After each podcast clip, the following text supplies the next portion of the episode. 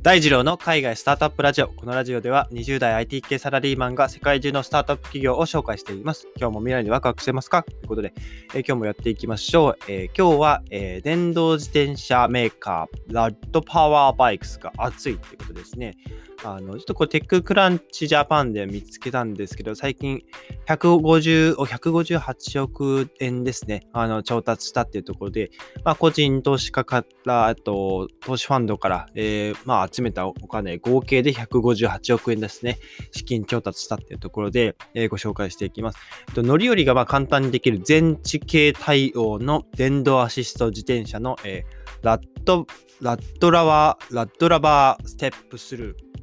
っていうバイクがあるんですね。これがすごく乗り降り簡単で、しかも電動アシストがついているので、めちゃくちゃ売れてるっていう話なんですけど、えっと、最近自転車に乗ることって、まあ、この配信聞いてらっしゃる方、2、30代の方が一番多いかなって思うんですけどね、あまり少ないかなと思います。で、やっぱり今、この、この中でですね、やっぱこの、えーラッドパワーバイクスもめちゃめちゃ伸びてるっていう話が前提なんですよね。やっぱり3密を避けるための交通手段っていったところで、えーこの自転車がすごく、えーアメリカですね、普及しているということなんですね。僕も大学時代の時にロードバイク乗ってて、いくらぐらいしたのかな？合計ででも何かしら15万とかしましたね。あの、川の、あの、取っ手を川にしたりとか、あと座るところもちょっとこう川のやつにしたりとか、ああいうのって本当に凝っていくと本当にいろんなカスタマイズができるので、どんどんどんどん値段高くなっていっちゃうなっていうイメージがあるんですけども、まあそういったことはさておき、まあ自転車ですね。えっと、まあ3密を避けるために投資した。あとは、あの、以前ですね、そのコロナがすごく流行り始めた2020年の4月、5月ぐらいにですね、中古車販売、中古の自動車の売り上げがすごく伸びたっていう話も僕、広告営業やっていて聞きました。やっぱりその、いかに、その、自転自えー自転車でない、あの電車に乗らずに3密を避けて、えー通勤するかってところで、まあ安い、えー自動車買ったっていう方も結構増えたみたいですね。うん。なので、まあ、これからその移動手段、最近その僕もたまに電車乗りますけど、あんまり人減ってないような気がしますよね。まあ電車が止まってしまうと、まあ、なんて言うんでしょう、インフラが止まる感じもしますし、なんて言うんでしょうね。まあさすがに電車が止まるっていう事態は、これから、あの、どんなそのウイルスが、まあわかんないですけどね、あの、コロナぐらいだったら全然止まらないと思いますし、あと今変異種とかも出てきてるけど、それぐらいじゃあね、別に全然電車なんか止まらないと思いますし、そんな電車が止まるぐらいのウイルスってなると、本当にもうガチでやばいですよね。本当に。いもう本当に出たら、出たら死んじゃうみたいな、そんな感じになるのかなと、えー勝手ながらこう想像しておりますと。で、えっと、ラッドパワーバイクス話に戻りますね。えっと、この、えーラッドラバーステップスルーっていう、まあ、スタンドオー、スタンドオーバーハイトっていう、あの、地面からですね、あの、なんて言うんでしょう、高さ、地面からのその、乗るそのサドルの高さをですね、50センチぐらいにしてるので、その乗り降りが簡単でです、誰でも安心して、まあ、運転できるっていうのがま特徴ですと。で、充電時間が5、6時間。これが結構長いですね、5、6時間。なので、これがもっと短くなるといいかなっていう感じですよね。あの、この間紹介した、えっと、コンタムスケープっていうあの全固体電池とかをこう載せるとですね、あの充電がこう15分ぐらいで完了とか、なんかそんな感じになればいいのになとか思いつつ、で、えっと、航続距離が40キロから72キロですね。で、アシストレベルが5つ、えー用意されていますと。で、今、えー販売している地域がアメリカとカナダで、えー予約注文を受けているみたいですね。で、えっ、と、価格が、えー1499ドル、えー約16万4000円となっているというところですね。で、拠点がシアトル、アメリカのシアトルにあって、えーまあ、今回このコロナが追い風になって、えーモルガン・スタンレーとか、なんかその辺の結構有名な、えー投資ファンドから、えっと、資金を、資金援助を受けていますとというところですね。で、えっと、アメリカのその、まあ、電動自転車のスタートアップとして、まあ、えースタートしたラッドパワーバイクスなんですけど、えっと、まあ、その、創業当初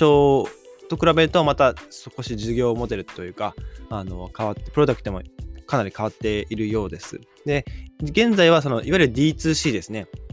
えっと、消費者の方たちと直で取引するような、間にその、えー自転車販売の会社とかで、こう、みんなが買いに行くとかではなくて、もう、ラッドパワーが直接ユーザーに注文を受けたら、そのまま直接送り、送るみたいな、郵送、郵送っていうか、こう、うん、まあ、直接、こう、梱包して、えー、運搬していくっていうような、えー、D2C のモデルになってますね。で、えっと、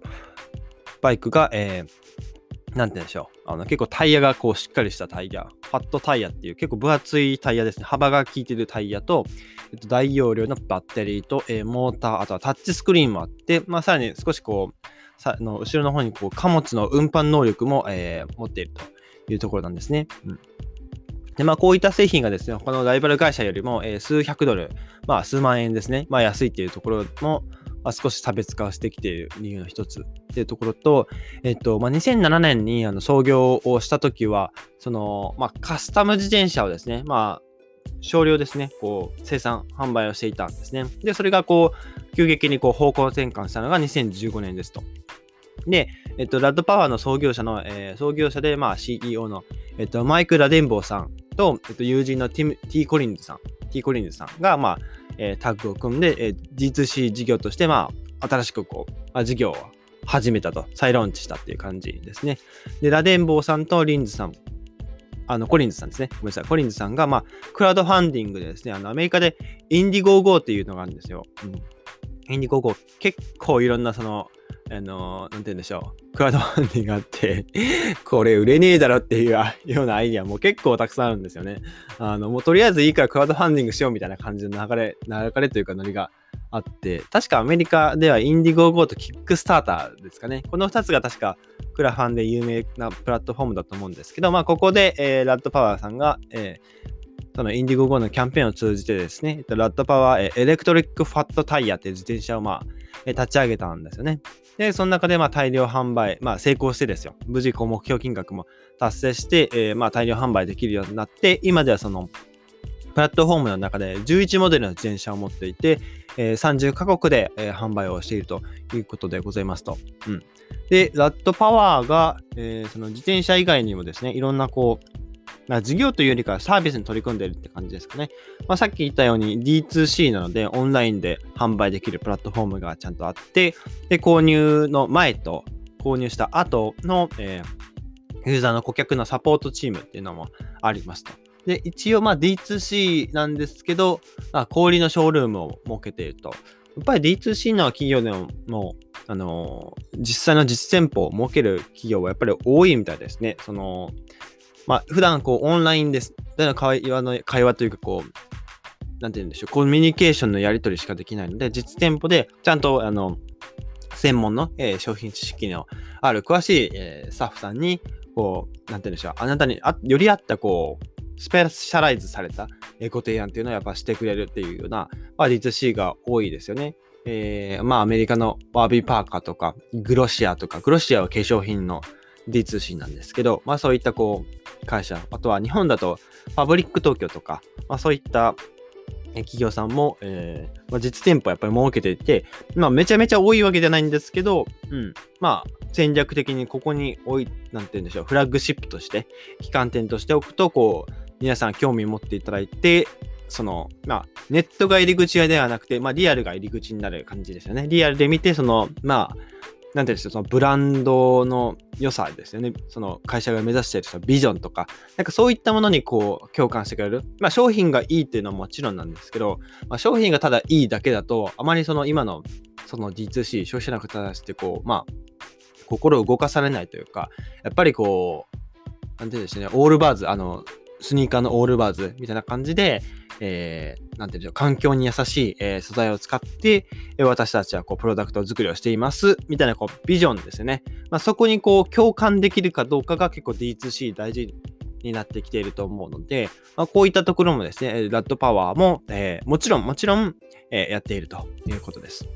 で、えっ、ー、と、まあ、あとは、バンを使ったサービスですね。あのー、まあ、これは、なんて言うんでしょうね。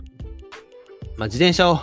あの移動販売してるわけじゃなくて、おそらくあの修理とか、まあそういったこう、ショールームのまあ移動式みたいな形でバーを使ったサービスもやっていたりですとか、まあそういった形で、えー、事業拡大しているということですね。で、えっと、まあそんな形で利益を上げてるんですけど、えほとんどですね、今までその自己資金で事業をまあ展開してきたんですけど、えー、2009年に、えーまあ、数百万ドル、えー、調達して、2020年に、えー、2000万ドルですね、え、日本円で約21億円ですね。えー、プライベートラウンドで調達していったということで、まあ、この、まあ、流れがやっぱりこう時代に沿ったというかこううまく波に乗っかったっていうことがまさにこれですよね。そのまあ彼ら、えー、ラデンボーさんたちも実際その電動自転車を売っていてそのプロダクトを作るまあなんて言うんでしょう、まあ、熱はあると思うんですけどあのまあコロナが来るかどうかって誰も分からなかったと思うので、まあ、なんて言うんでしょうねそのここでまあ資金を何もしなくてもこう資金援助を受けられたのかおそらくまあ彼らも、えー、事業家、えー、起業家の方たちなのでそのコロナの状況があってあの密を避けられる移動手段って俺たちを手伝いできるよねっていうところで結構あの動き出して資金調達をしていったっていう流れは必ず、えー、まあ、自らアクションを起こしてこの波に乗っかっているはずだと思うのでこういった、まあ、時代の流れその社会の流れに沿って、え、事業を展開していくその、まあ、チャンスというかきっかけとか、まあ、今しかない今しかこの事業を拡大するチャンスは今しかないってこう流れですね、をキャッチするっていうのはすごく、え、大事なんだなっていうのは、この記事を見ながら感じましたと。うん、で、えっと、調達した資金が、えーまあ、今後その事業の全部門の、まあえ、拡大ですね、スケール転換に行われると、使われるというところで、ラットパワーは今現在325人雇用していて、まあ、2021年末までにですね、人も倍増させていくぞっていうところですね。あとは小売のショールームとかサービスロケーションを増やしていって、えー、まあ他のパートナー企業たちとサプライチェーンの、えー、多様化と、えー、自転車のカスタマイズのアクセサリーの増加をも、えー、検討していくというか、そのアクセサリーを作ってくれる会社さんとも契約を、まあ、増やしていくっていう、あのー目論み、えー、計画らしいですということでで、今日ですね、改めて電動自転車メーカーのラットパワーバイクスですね、えー、非常に熱いということで、えー、すごくクールでかっこいい自転車なので、もし自転車興味ある方ですね、あの見てみてください。今、都内でもその、あドコモの D 払いでお支払いできるあの、フリー、電動自転車ありますよね。なんかあれとはまたちょっと、うん、違う。まあ、あれがかっこいいっていう方もいらっしゃると思うんですけど、うん、あの、ラットパワーすごくかっこいいので、ぜひ見てみてくださいということで、えー、今日は以上でございます。えー、最後にですね、あのー、ぜひ皆さんからのご意見頂戴したくてですね、あの随時、あの、ツイッターと、えー、スタンド FM ですと、えー、レターですね、え、やっていますので、皆さんが聞きたい、え、スタースタートアップとか業界とか、え、教えていただけると嬉しいです。ちなみに、え、ここ2、3ヶ月で一番あの配信してきて、一番再生数が多かった配信は、えー、 QuantumScape の、え、電動自転、え、電気自動車をに、あ、ごめんなさい、電気自動車に革命を起こす、えー、 QuantumScape、えー、全固体電池を開発っていうところで、これがですね、一番、あの、再生数がありました。えー、200回以上再生数があったので、えー、これ興味あるのかなっていうところで、まあ、やっぱり皆さん電気自動車興味あるのかなっていうところで僕もあのいろんな配信しながらですね、えー、何回再生されたのかなっていうのは逐一チェックしているので、まあ、やっぱりその再生数が多いイコール皆さんが興味あるっていうことに、えー、だと思うので、ぜひ皆さんの、えー、ご意見いただけたらと思います。ということで、え以上でございます、えこのエピソードが役に立った、いいなと思ったらぜひフォローよろしくお願いします。それでは皆さん素敵な一日をお過ごしください。バイバイ。